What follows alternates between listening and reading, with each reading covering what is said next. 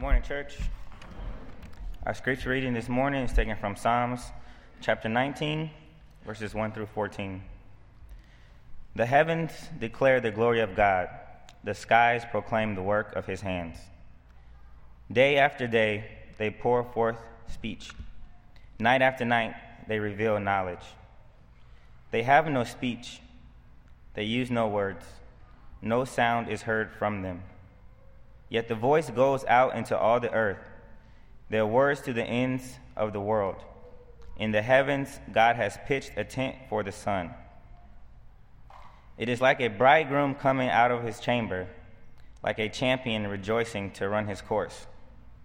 It rises at one end of the heavens and makes its circuits to the other. Nothing, nothing is deprived of its warmth. The law of the Lord is perfect, refreshing the soul. The statutes of the Lord are trustworthy, making wise the simple. The precepts of the Lord are right, giving joy to the heart. The commands of the Lord are radiant, giving light to the eyes. The fear of the Lord is pure, enduring forever. The decrees of the Lord are firm, and all of them are righteous. They are more precious than gold, that much more pure gold. They are sweeter than honey, than honey from the honeycomb. By them your servant is warned. In keeping them there is great reward. But who can discern their own errors? Forgive my hidden faults. Keep your servant also from willful sins. May they not rule over me. Then I will be blameless, innocent of great transgression. May these words of my mouth and this meditation of my heart be pleasing in your sight, Lord, my rock and my redeemer. This is God's word. You may be seated.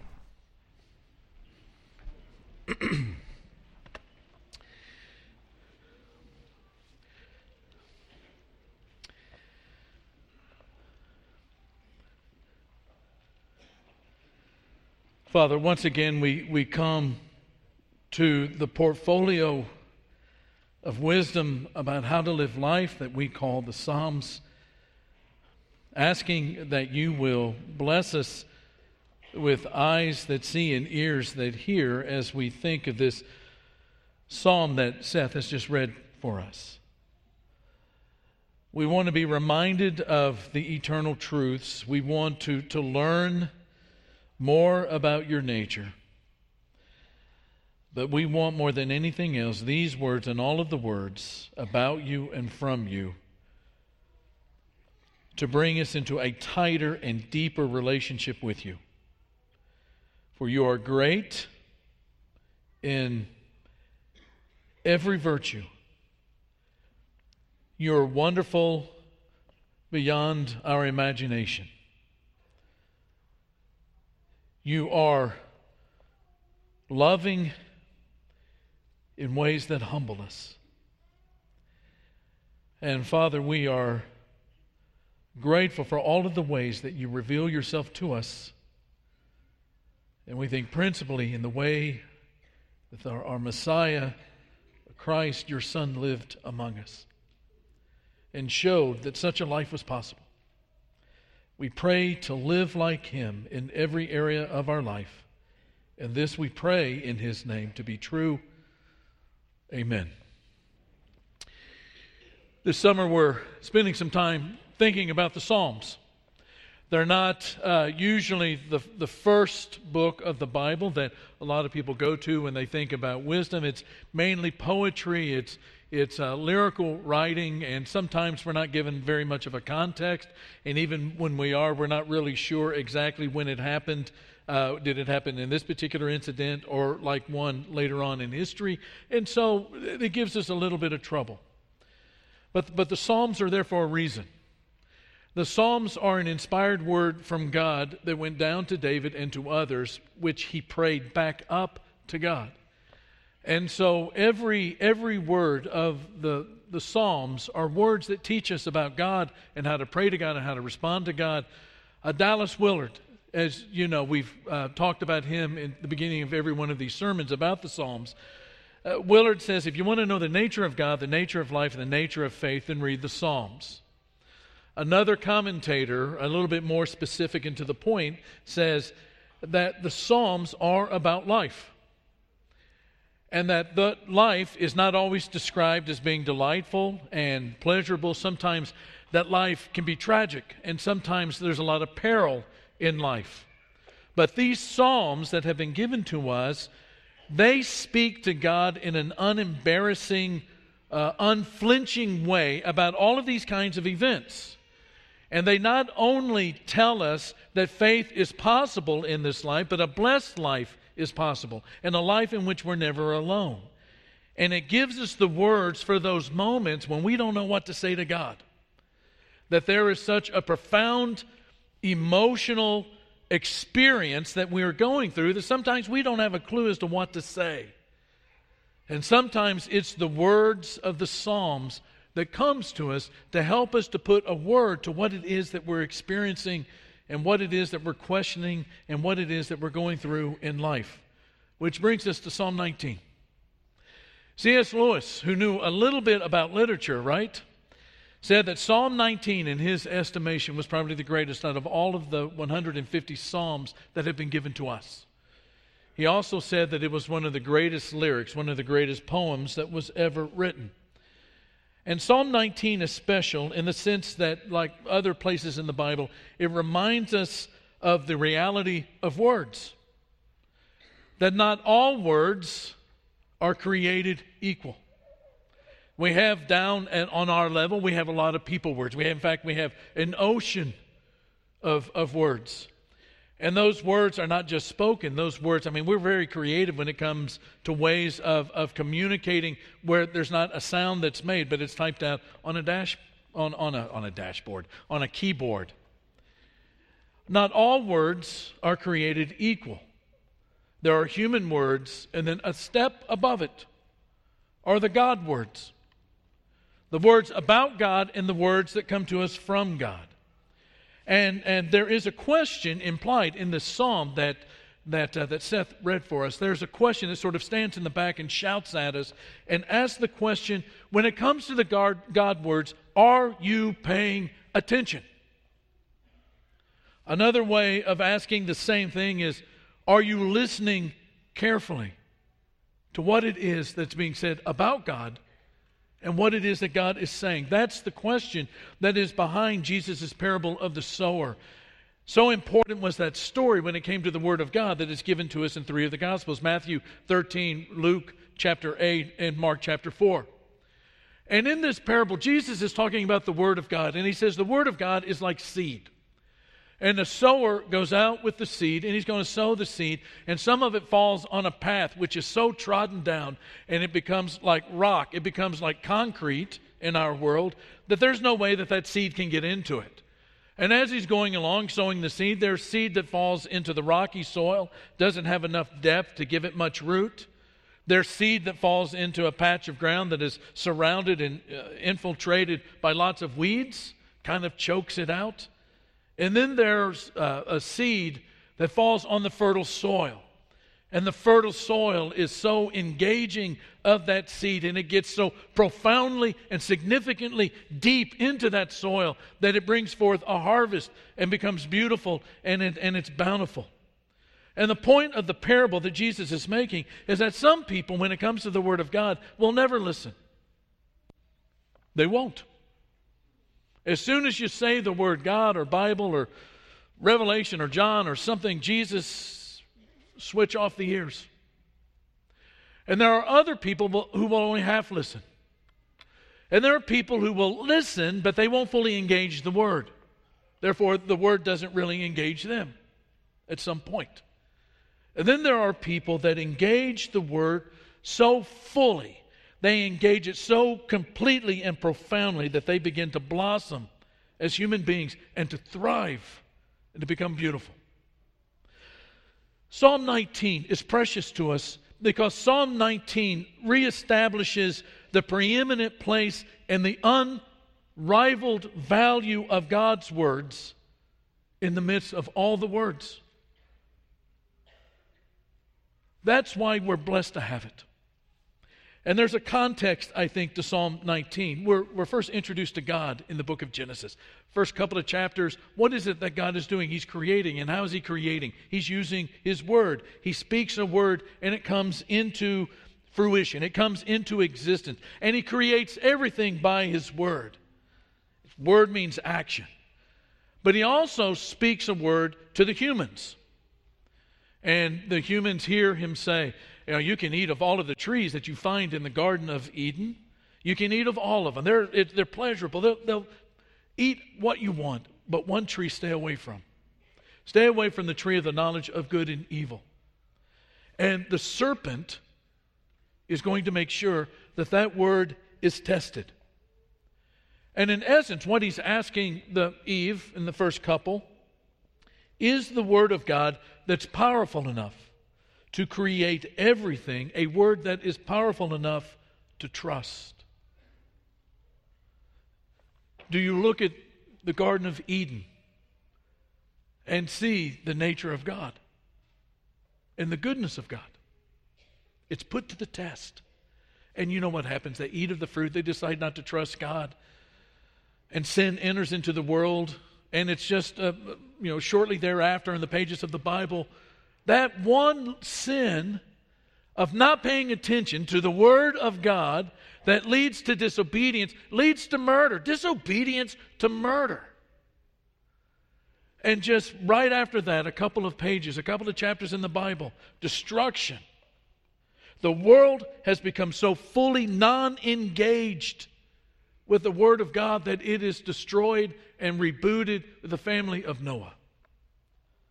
Psalm 19, folks, is a blessing for us to have and to know.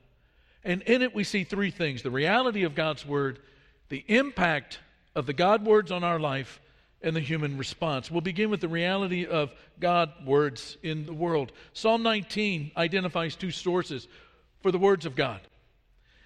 First one is creation. First six verses, it, it begins with these words The heavens declare the glory of God, the skies proclaim the work of his hands. And David begins to write about all of the ways that creation speaks to us. He says that creation pours forth speech in verse 2 and, and, and reveals knowledge. Down in verse 4, he says, Their voice goes out into all of the earth, their words go out to the ends of the world.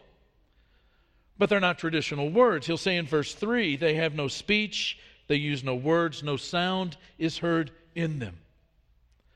Of course, what David is talking about is nonverbal communication. But what on earth can David mean by saying that they are somehow communicating to us a message about the glory of God? You know, this summer I've done a ton of weddings.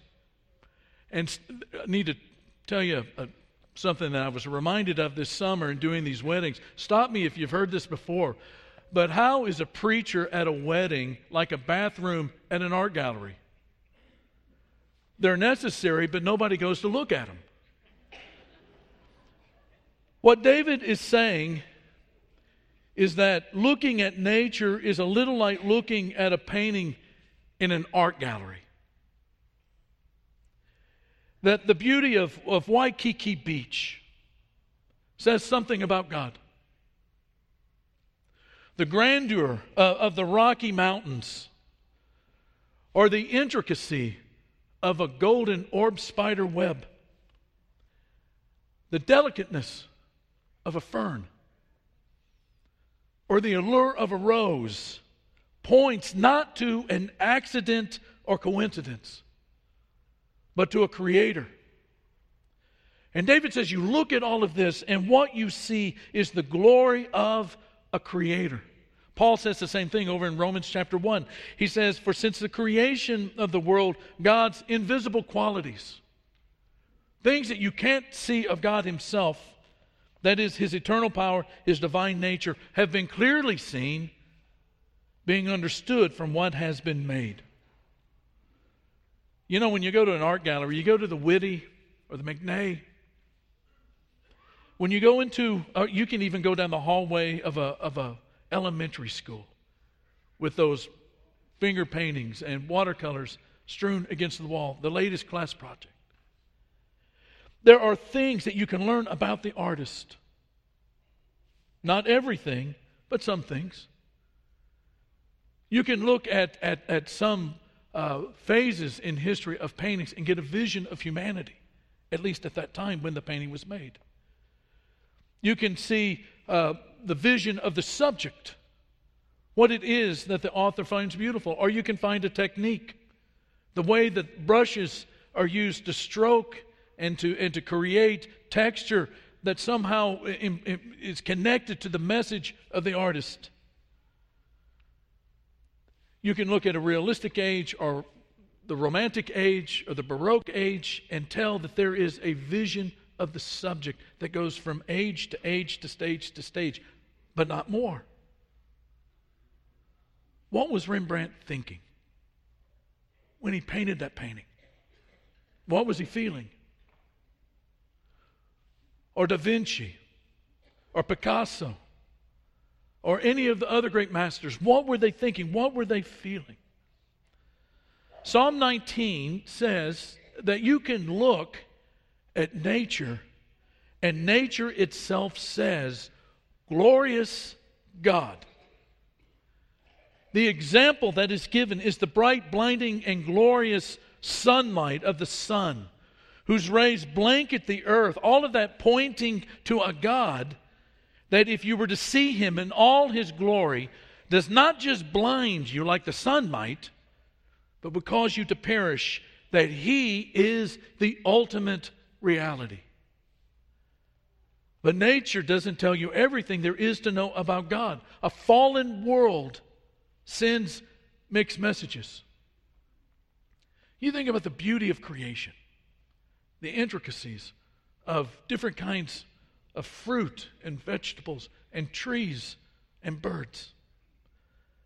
The rhythm of days and nights. Seasons, one right after the other. But also tornadoes and earthquakes and hurricanes. And it seems most of the time the strong eating the weak. We have creation as one source about God, but it's not complete. What we have is a second source, verses 7 through 11 of Psalm 19, which is the written word. In, in another place, Paul describes the value of God's word like this in a, a text, a letter that he wrote to his young protege Timothy. He says, All scripture is God breathed, it's inspired, it has a life in the way that God breathed life into a human being that he had created out of dust. The Word of God has a vitality and a power to it. And that's what makes it useful for teaching people and rebuking and correcting and training in righteousness. So that the servant of God, he's talking about folks like you and me in this room some 20 centuries later, so that the servant of God may be thoroughly equipped for every good work. You want to hear something crazy? I spend a lot of time out in the woods. And a mountain has never rebuked me and said, You shouldn't have thoughts like that. A tree never offered to correct me by saying, Why in the world are you spending your money on stuff like that? A stream never offered training in how to be honest. A rock has never taught me about the grace of God or the resurrection of the Christ or the atonement that is found in the cross. But the voice of God in the written word has continually offered up its challenges about life, which now brings us to that impact. The words of God, the God words, are a reality and they are a reality that have an impact on those that listen. Look at all of the words that David uses to describe the God words in the Bible. It's the perfect law or Torah, it's a perfect teaching. The statutes are trustworthy, the precepts are right, the commands. Whoever thought of commands as, as anything but, but sort of odious and heavy, like an anvil? David says they're radiant. The commands of God just kind of glow pure fear. What in the world is he saying there? Well, fear, I, you know, is a word that is associated with wisdom. The wisdom of God is a pure wisdom. and decrees that are firm. All of these words, all of these ways of describing what it is that David is talking about in Psalm 19 is referring to God's word in its entirety and all of its, it, its, its essence, its, all, all of its totality. And those words make, are, are supposed to make an impact on the way that we live.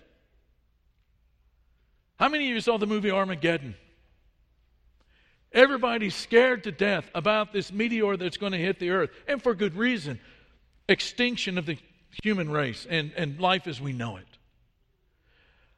A greater impact than ever a meteorite could make on planet Earth is the impact in changing a human life. He says in verse 7 that it refreshes the soul. In other words, it provides that inner food that restores the vitality to human beings. You read the Word of God and it refreshes you. There, in a sense, it, it energizes you on some days. And on other days, it, it convicts you and you decide you want to repent. But it restores that inner food that you need to be revitalized as a human being. Verse 7, he says, It makes wise the simple.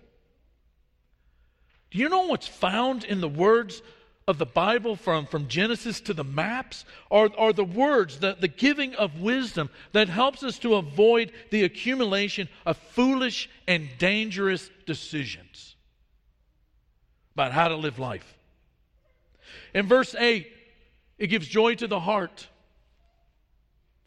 What David is doing is describing the emotional life of a human being in the presence of God.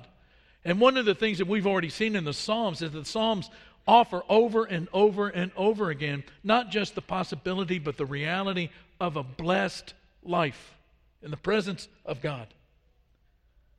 In verse 9, it endures forever.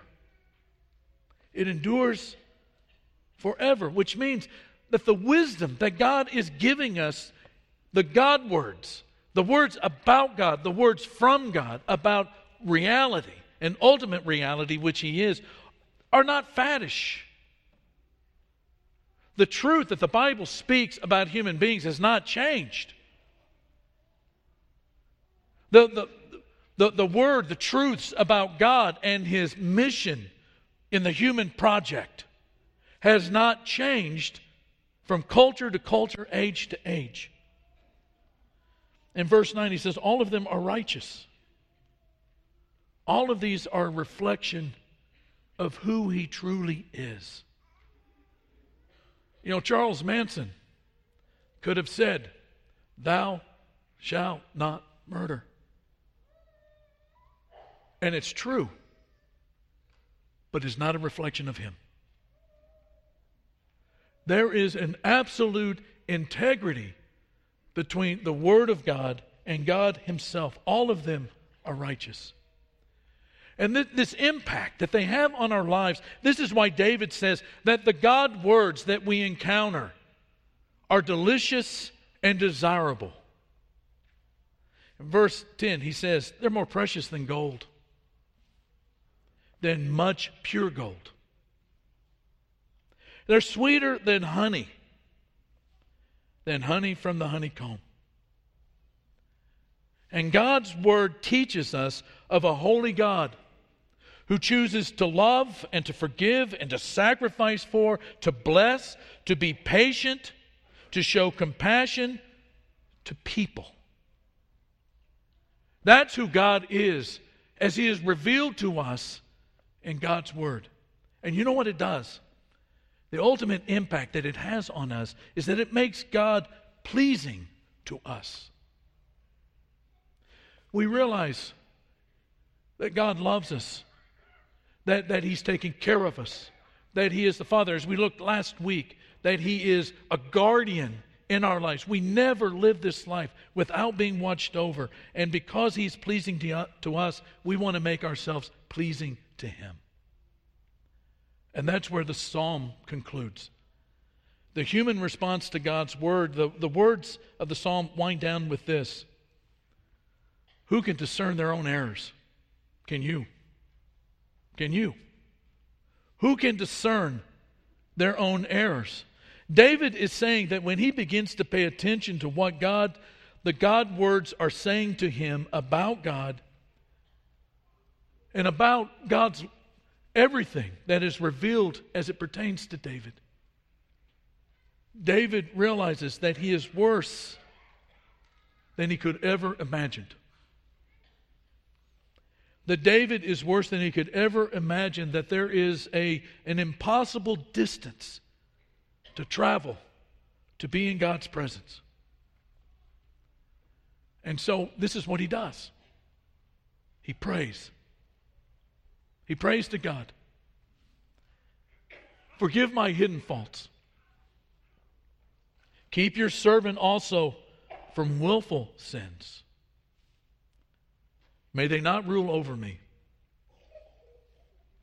Then I will be blameless, innocent of great transgression. May these words of my mouth and this meditation of my heart be pleasing in your sight, Lord, my rock and my what? And my what, church? Let's say it together Redeemer. David sees the need for a Redeemer. That it's not in him to be able to get himself out of whatever it is that's got a hold of him in life that's not God. He needs another to make him pleasing to God. And here we come to the most important God word. When God speaks, things happen. Creation happens. And when God speaks to creation, it's not just the ancient Hebrew text, the King Jimmy Bible that appears. When God speaks to creation, the Word becomes flesh. A future son of David would come as the very Word of God. And John, when he's writing his gospel and saying, You know what was in the beginning?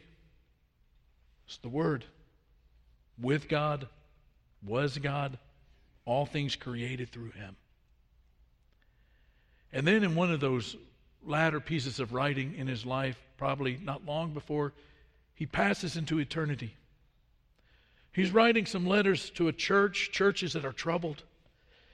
And he says, I want to remind you of something that in the beginning was the Word. And the Word was with God, and the Word was God. He was with God in the beginning. Through him, all things were made. Without him, nothing was made that has been made. And he says in that letter, and we touched it, and we felt it, and we walked with it.